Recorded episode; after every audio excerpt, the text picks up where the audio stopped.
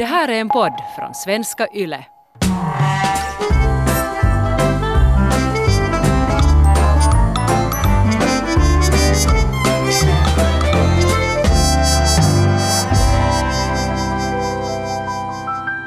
Never gonna give you up, never gonna let you down, never gonna run around and desert you. 1987, namn. Du lyssnar på min galna mamma, jag är Vivi. Och jag är den galna mamman Heidi. Those were the years of my life. ja, absolut. Vårt avsnitt idag kommer att handla om att gå tillbaka till tiden, eller tidsmaskin. Och det är helt tack vare Pontus som skickade e-post till min galna mamma snabela yle.fi och vi blev så otroligt glada för Pontus skriver att han har blivit lite trött på alla poddar i Sverige och Norge och Danmark som han, han har testat på poddar i alla de här länderna och sen riktar han blicken till Finland och hittar min galna mamma. Tack Pontus. Tack. Jag blir jättemamma obekväm av att du har det här grandiös problemet att du måste på något sätt upplyfta dig själv hela tiden med den här. Och, Nej, men, det är ju inte jag som upplyfter mig, det är Pontus som har lyft upp oss nu ja. och vi är jättetacksamma över det. Ja, men och Lite kommer... humility, mamma. Humility. och han kommer med härliga idéer, som tidsmaskinen ja. som du tände på. Tack, tack så mycket för den idén, Pontus. Genast när jag såg tidsmaskin så var jag sådär att det här. För att jag har en sån här konstig känsla av nostalgi till olika tider. Mycket tidigare än vad jag har fötts. Och jag måste förklara det, för det här är inte nu någon sån här psychic thing, att jag levde för 300 år sedan Vad vet du? i ett kloster eller någonting. Det är helt möjligt. Ja. Um, kanske jag var, åh, det skulle vara kiva om man skulle ha varit just någon, någon smart person som hittade på någonting, ja. eller kom fram med någonting jätteviktigt. Det är helt möjligt. För till och med små saker, man, alltså, man visste ju inte ens vad bakterier var. Man visste ju inte ens att tvätta händerna för ens hundra år sedan. Ja, och nu tvättar Nej, no, i hundra år sedan kanske man visste. Ja, så kanske du var med och uppfann någonting eftersom du fortfarande har det här med, med, med bobbor är farliga. så i ditt före detta liv har du varit någon sån där pöpöforskare. Nej, nej, nej, nej, nej, slut. Jag får panik. Jag skulle också vilja se hur världen var, inte bara under 1900-talet, hela 1900-talet, utan till och med gå tillbaka till så här 1600, 1700-talet. Bara för att se att hur kunde man leva i mm. de förhållanden. Och, och, det är ju den historien som är så mycket mer intressant än krigshistoria till exempel, som vi ofta läste i skolan. Så ja. skulle vi ju lära oss alla olika krig och fred och kungars namn och eh, vad olika högdjur gjorde. Men, men, men det är ju egentligen inte den historien som är alls lika intressant som människornas historia. Att, att, att hur, hur, hur lagade de mat? Vad gjorde de kläder av? Vilka känslor hade de? Vad var viktigt? Och hur överlevde de överhuvudtaget utan våra mediciner och våra redskap och vår läkekonst? Precis! Jag vill, jag vill se den där vardagen ändå i en ganska så här relativt stängd bubbla som man levde i. Och, och hur kände man över pengar? Hur kände man över politik? Och före också den här marknadsföringen. Klart att, okej, okay, samhället var då extremt sexistiskt. Mm. Extremt. Och andra väldigt stora problem. Men det här med att marknadsföringen idag har ju en jättetydlig bild på till exempel kvinnan och, och, och alla människor in general, men inte var man någonting. Man lät allt, all behåring växa. Man ja. använde inte dödö shampoo. Visste du också att användningen av shampoo kommer från marknadsföring? Det var inte för att människor kände att det här behöver vi, utan det var någon som sa att du är äcklig om du inte tvättar ditt hår med det här shampoo som vi kommer ut med nu. Ja. Och det här var under 1900-talet. Ja. Att, att sådana här jutton, att det som vi ser som självklart nu var inte alls självklart då, och det är det vad jag vill veta, och jag vill se hur det var vi har kanske en sån uppfattning att alla viktiga uppfinningar kom på 1900-talet. Mm. Och visst, det kom jättemycket viktiga uppfinningar, men folk klarade sig också före det och folk hade också en massa medicinsk kunskap före det. Jag, jag tänkte inför det här avsnittet att vad, vad, i, i vilket århundrade skulle jag själv placera mig mm. gärna? För någonting som jag till exempel som en hypersensitiv människa så, så jag har ju till exempel, jag hatar köpcenter och jag hatar folkmassor. Jag skulle kunna se mig boendes någonstans i en skog, i ett lite varmare land, men nog i en skog. Och jag skulle kunna vara eftersom jag säkert då också skulle vara rödhårig så skulle jag säkert vara en häxa som skulle samla Åh! örter och, och laga, laga, laga mediciner av örterna och, och ha den här lekekonsten på något vis. Hjälpa människor, hjälpa mammor att föda barn och, och sånt här.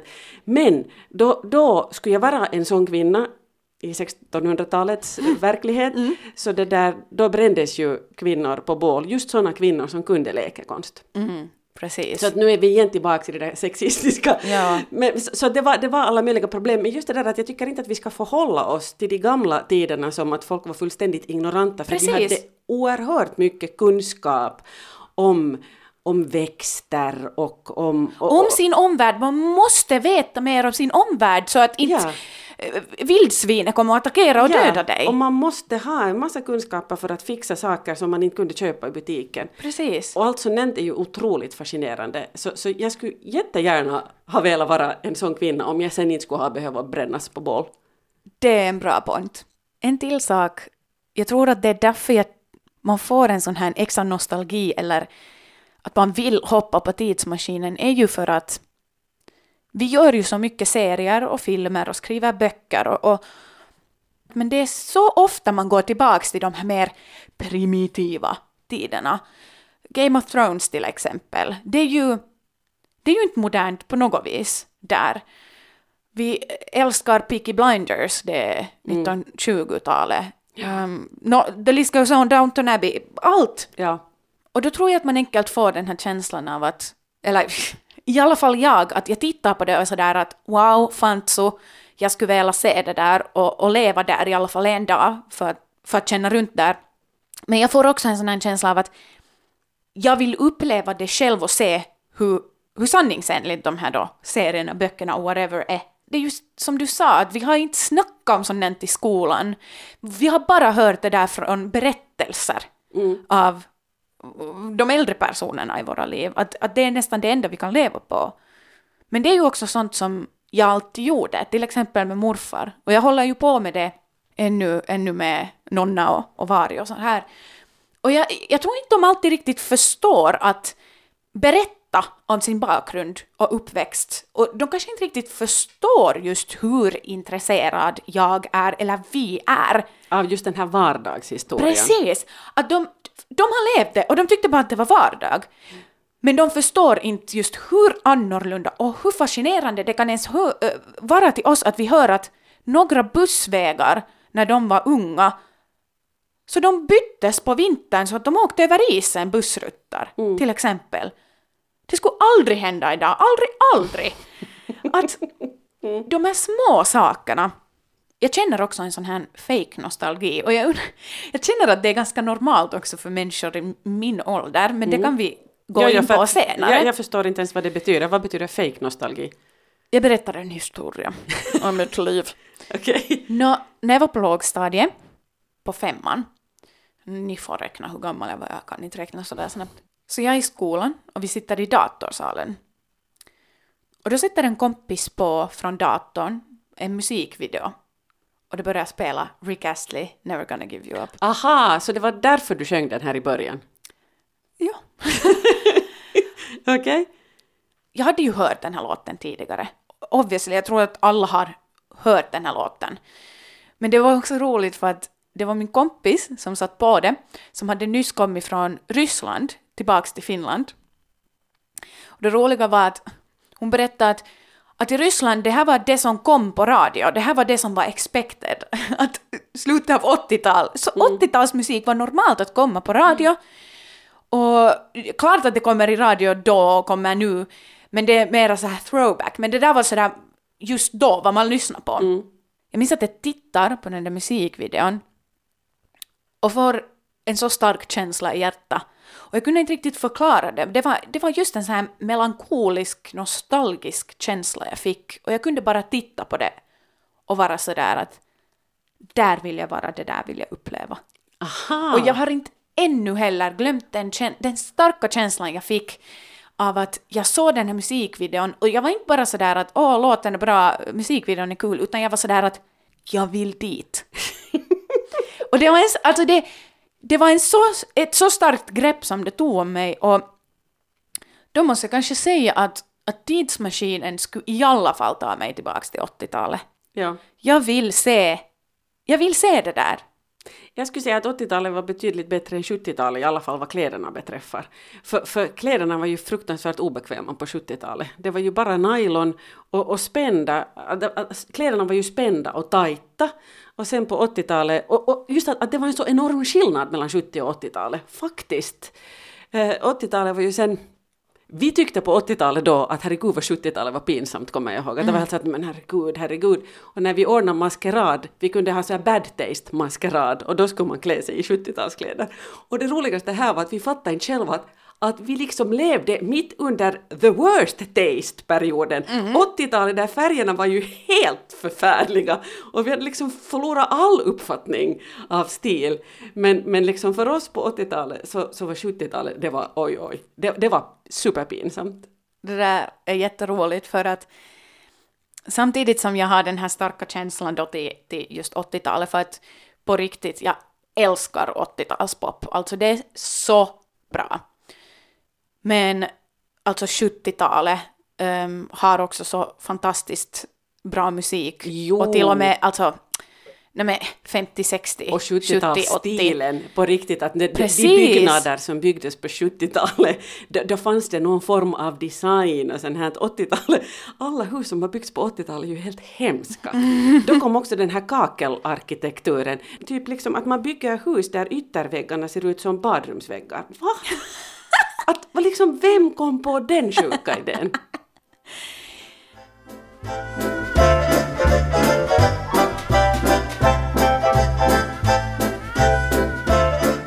Men vad är det du tänker att skulle vara så himla roligt för dig på 80-talet? För att, alltså det var ju I was living my life då. Att det var ju, jag skrev studenten 86 och började studera på universitet 87 och började leva det glada studentlivet. Och mycket disco, mycket fest. Uh, interrail, jag var på två, två olika interrailresor. Det var, det var man, vad man gjorde också då, att man åkte på interrail till Europa. Det där. Vet du hur dyrt interrail är nu? Ja. Det är helt sjukt dyrt. Ja. Och det är, också, det är ju också så oekologiskt att på den tiden var det ju så dyrt att, att flyga att man flög inte. Ja. Man, man, om man skulle till Mellaneuropa så, så det där tog man båten över till Sverige och sen åkte man tåg. Ja, Sam, samma som det där med när vi talar om just 1700-talet, att hur skulle det ha, ha varit då? Men vi vet att 70 eh, och 80-talet så skulle det ändå ha funnits, lätt sig de här kivoga hygienprodukterna. Ja. Och, och, lite mer kanske då val, mm. val i livet som man kan göra att allting var inte... Men det är ändå före den här stora teknologiboomen. Ja. Det visste de inte då. De tänkte ju att this is it. Ja, vi, vi, kunde inte drömma om mobiltelefoner Nä. till exempel. Och det undrar jag också att, att, att, våra föräldrar på den tiden när de släppte iväg oss på interrail, så de måste ju bara lita på att vi kanske ringer en gång i veckan och säger att vi lever. Jo, att jag tycker att det är så fascinerande det där med eh, inte bara, inte sådär off-grid, men också hur mycket man måste fixa för att hålla sig i kontakt med människor. Eller att man kunde inte ta någonting för givet.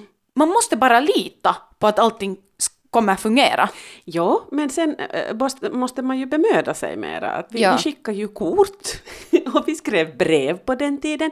Så att det var så att man fick ju inte tag på någon människa genast samma stund som man hade lust, utan ibland tog det lite tid. Ja, men också det att det gör ju att man har en, man måste ha en närmare relation. Man kan inte, man kan inte gömma sig bakom en skärm på samma sätt då. Mm. Man tror ju att det är en frihet att man kan sen gå och snappa till dem eller tala med dem i Instagram och, och lite så här till, tillbakadra sig och, och via det så här lära känna människor. Men att man måste bara ta tag i det och vara, och vara brave och bara snacka med folk. Man, man måste ju få kompisar via att snacka med folk. Det är sant Det är ja. inte så nu. Och det var ganska hjärtkärande om man sen hade bommat en stund. Det fanns en massa människor som man sen ångra sig efteråt att vi inte hade bytt adresser till exempel. Det där är också så intressant. Man bytte man för kunde, fan adresser! ja, för inte kunde man ju. Man kunde inte catcha upp dem senare. Inte kunde man. man kunde, nu kan man ju, när man bara vet en människas namn så kan man googla den där människan och få reda på en massa. Och en till sak som fascinerar mig om just så här 70 och 80-talet. Reglerna var så annorlunda. Och jag är också så intresserad av att se hur det var då sociala koder, regler, allt, allt var annorlunda. Just det här med att föräldrar måste lita på att man var någonstans, för de kunde inte få tag i en Nej, nej. via telefon eller Nej. någonting.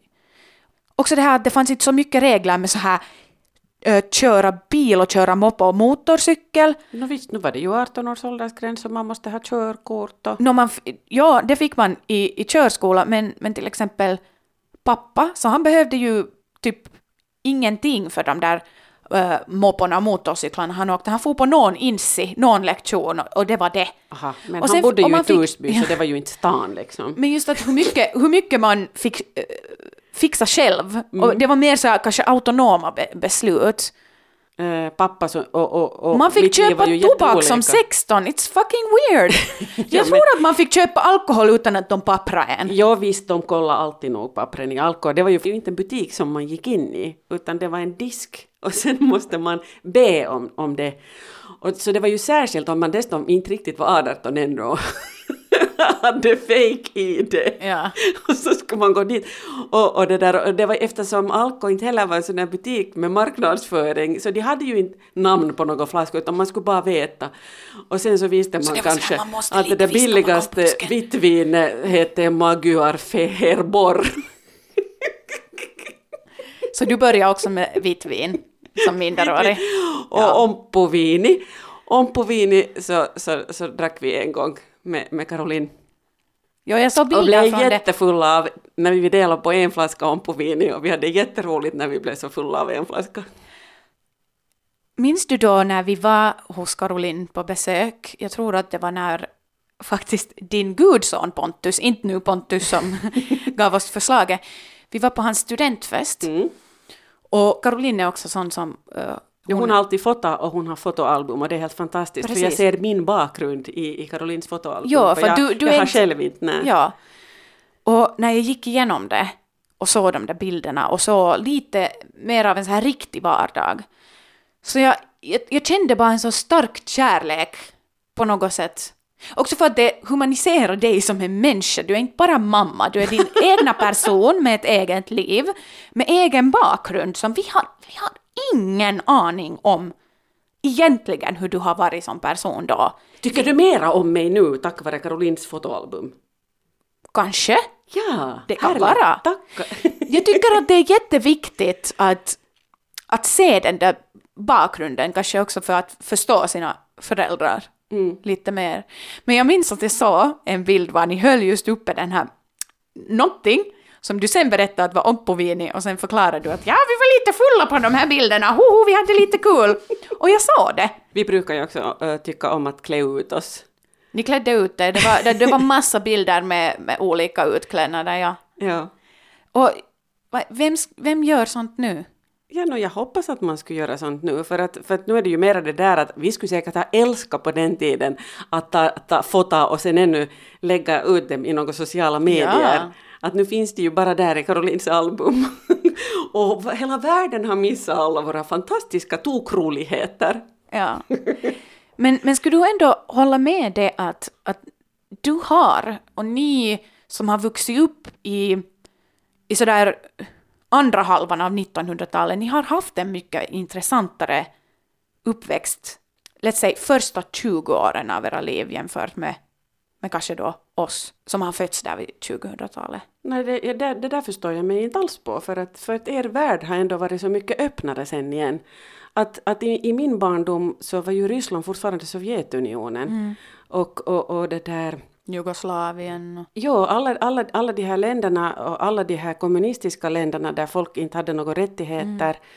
Ehm, Berlinmuren, apartheid var kvar i Sydafrika Just till det, det är exempel. så det var, sant. det, var, det, var, det var ganska, alltså det, det var en hård värld. Ehm, och, det där, och det var ju jättekonstigt med till exempel Estland, Ja. vårt kära grannland. Att man kunde inte sådär bara åka till Estland och nu efteråt, nu visste man ju då också att det var kämpigt men efteråt har man ju hört Ja. ännu mera sen om, om under vilket fruktansvärt förtryck de, de levde under. Vi var på en resa till Leningrad och, och det, det, det var ju nog liksom helt otroligt att, att åka till ett land där, där reglerna var så annorlunda, där vanliga människor inte fick gå i de affärer som, som vi kunde gå till med vår valuta. Och, och där man kom långt med att sälja strumpbyxor på gatorna. Tavara myytävänä, tavara myytävänä, sa de när de kom. Att, att det, var nog, det, det, var, det var helt otroliga saker. det blev så tokigt för eftersom gränserna de var stängda och informationen inte lika öppen, så de var ju alltid lite efter. Ja. Och, och, så, så, att vi liksom, vi Det här är vad jag var, menar, 80-talsmusik på radio 2008. Ja, jag tycker ändå att vi absolut inte ska börja romantisera 80-talet och, och, och min barndom överhuvudtaget, att allt skulle ha varit roligare då, för det var ju inte. Folk var ganska traumatiserade av kriget.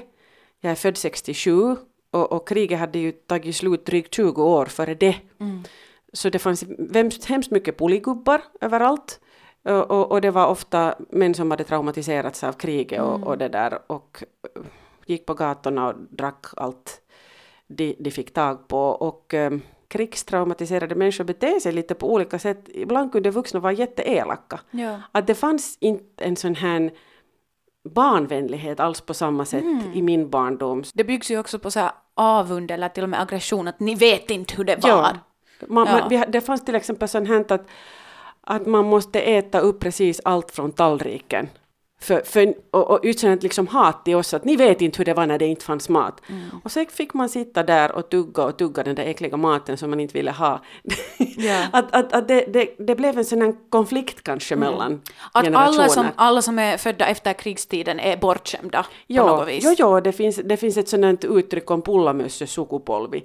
Till Ah. exempel att de som upplevde kriget kallar oss då för att liksom vi som inte har varit med om några hårda grejer, Mm. att, att vi är bortskämda. Så, så att nej, att jag, jag tycker ändå hela tiden att, att livet blir bättre hela tiden. Mm. Ja. Många saker blir, allt blir inte bättre hela tiden, men, men hemskt mycket att vi lever i en, en humanare värld nu.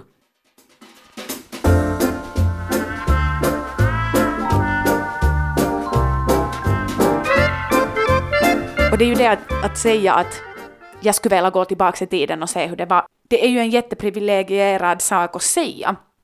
För att om jag skulle gå tillbaka i tiden så jag skulle ju inte, jag skulle ju inte känna ett förtryck på samma sätt.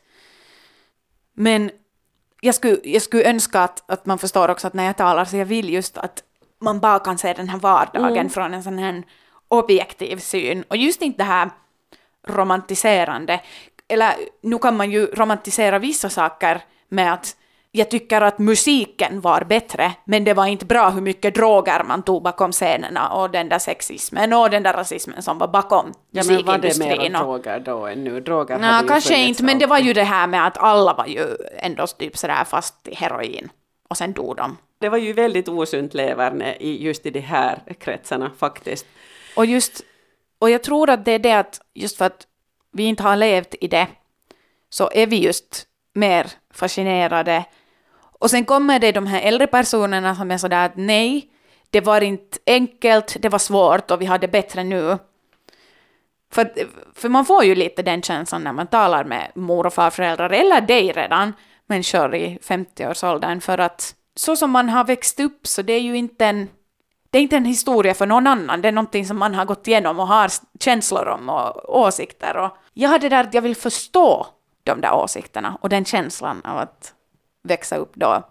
Och det är det som jag skulle vilja använda tidsmaskinen, är att mätta min nyfikenhet på just de där små vardagsgrejerna och just de där, de där små skillnaderna med verklighet och vad som kändes möjligt då. Jag kan inte ens tänka mig att ha levt samtidigt som till exempel apartheid. Det är helt ofattbart. Men samtidigt så, hur många krig har vi inte nu runt om i världen? Det, var inte, det var inte bättre då, men det är inte bättre nu heller. Ja, att det är ju många saker som man sen förstår först efteråt. Mm. Att det här skedde också under min tid och vi får mer klarhet i det sen när historien skrivs. Men om vi nu Förstår bara du att man, det, några ja. säger att det är ju nu tredje världskriget, eller att det var risk för tredje världskriget. Och det är ju inte någonting som vi känner nu. Men vem vet vad som kommer att stå i historieböckerna? De kanske kommer att tala om kring 2020 så var världen fucked. Världen höll på att värmas upp alldeles för mycket. Människorna tog inte i beaktan hur mycket de slösa. För du, att på något sätt känner jag att allt sånt här materiellt då var jag bor är så... Det är sådär på något sätt enkelt. Det är ganska sådär förutsägbart. Men just inte, inte när det gäller icke-fysiska saker, det känns svårare. Du vet ju att det finns ju problem i några ställen i världen, till exempel Japan. Människor dejtar inte. För det, alltså det, För det får- går inte att tala med riktiga människor Ja, du och får allt på. serverat, att, att Ja. du, liksom, du kan leva där i, Och jag tror, isolerad. och, och, det här är inte bara ett, ett Japan-problem. Nej men det är en dålig utveckling för att vi är sociala djur och, och det där. Och, Vi tappar det här sociala Ja. för att vi har den här materian som är sociala för oss, typ. Ja, och, och det märker man ju nu under coronatillvaron när man är tvingad till att leva Mm. så här isole- isolerad. Att, att jag märker att det kryper under huden på mig ganska Oh mycket. my god. Det här känns nästan som att universumet är sådär att get the fuck real wake up world. Nå vet du, jag såg på Greta eh, dokumentären som finns faktiskt på arenan nu. Hon åkte runt världen runt och föreläste åt en massa gubbledare som halvsov och hon försökte förklara åt dem att ni måste vakna.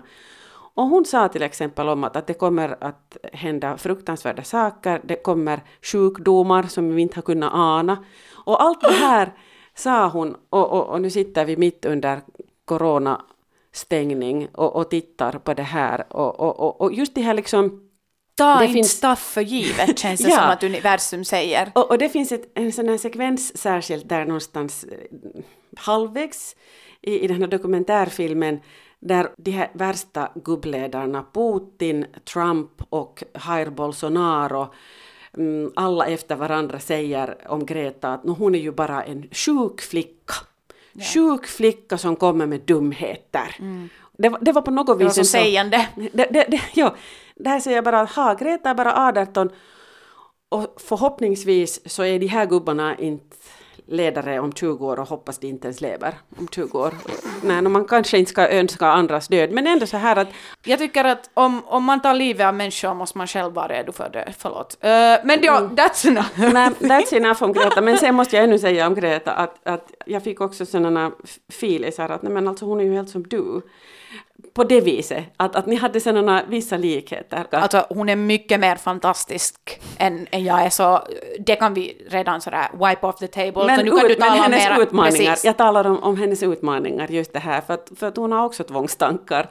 Och hon går omkring med sin vattenflaska, helt likadan vattenflaska som du också har och dricker ur den och jättenoggrann med vad hon äter och, och, och vad hon inte äter och hon är hellre utan att äta alls om det inte finns det här just och hon, hon är fullständigt kompromisslös. Och, och den här pappan blir mer och mer trött med henne och jag fick sån här Vivi moment när jag tittade på den att Att du kände att, vittu den där Vivi är så jobbig. Hon, är helt, hon är helt, hon har bara de där Gretas utmaningar. Nej, utan jag Aj vad menar- jobbigt och jag kan känna igen det här i min dotter.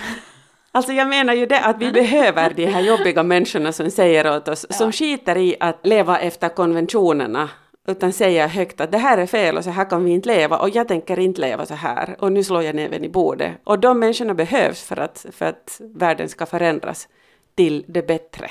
Men eh, om du tänker tillbaka på dina 22 år, så, så vilket år var, var din prime time? Det här låter kanske sorgligt men jag, jag känner att min prime time var eh, mina första år eh, på Smedjeviksvägen. Så var jag kanske... Hur gammal var jag när vi flyttade därifrån? Kanske jag var sex? Ja.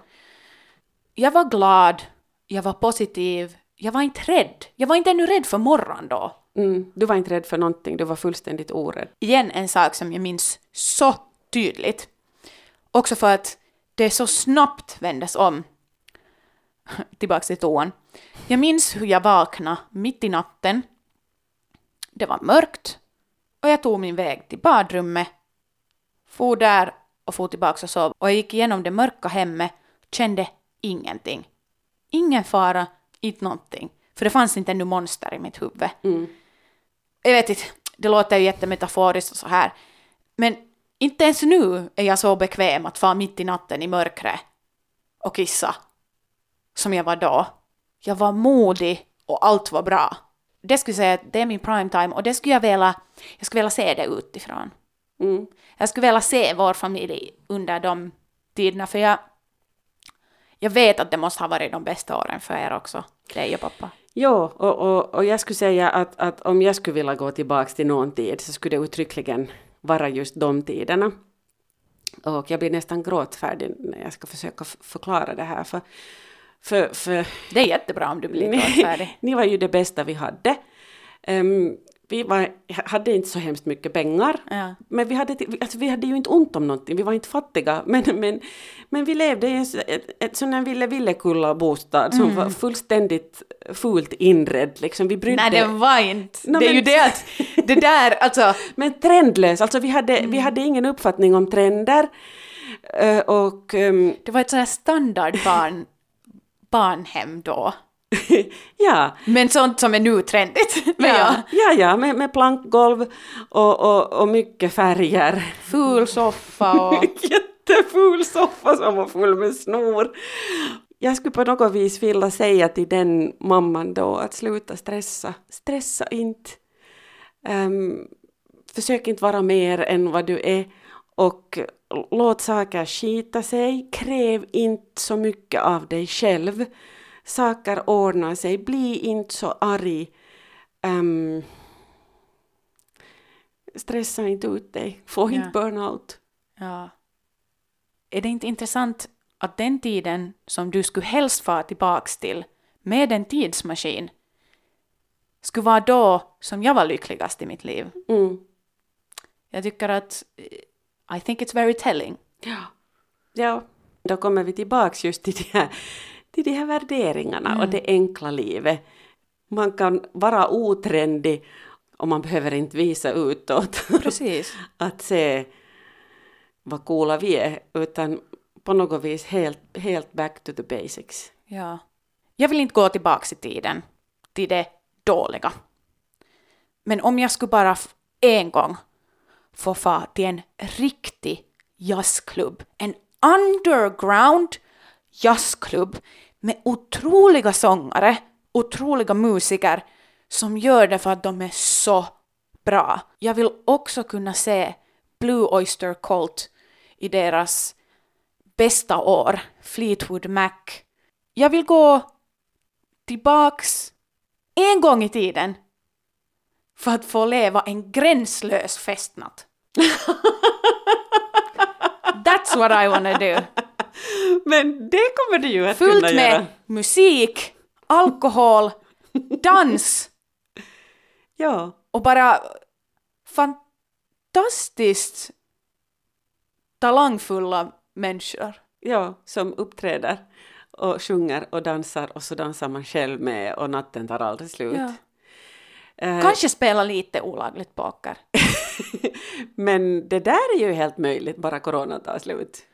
Vi är ju lite tidsmaskin nu.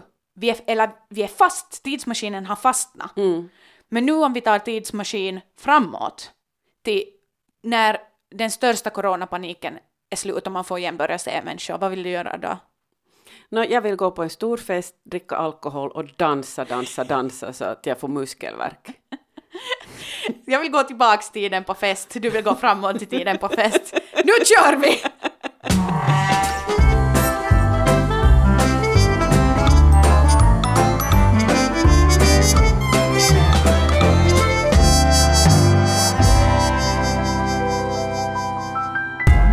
Här är en podd från svenska YLE.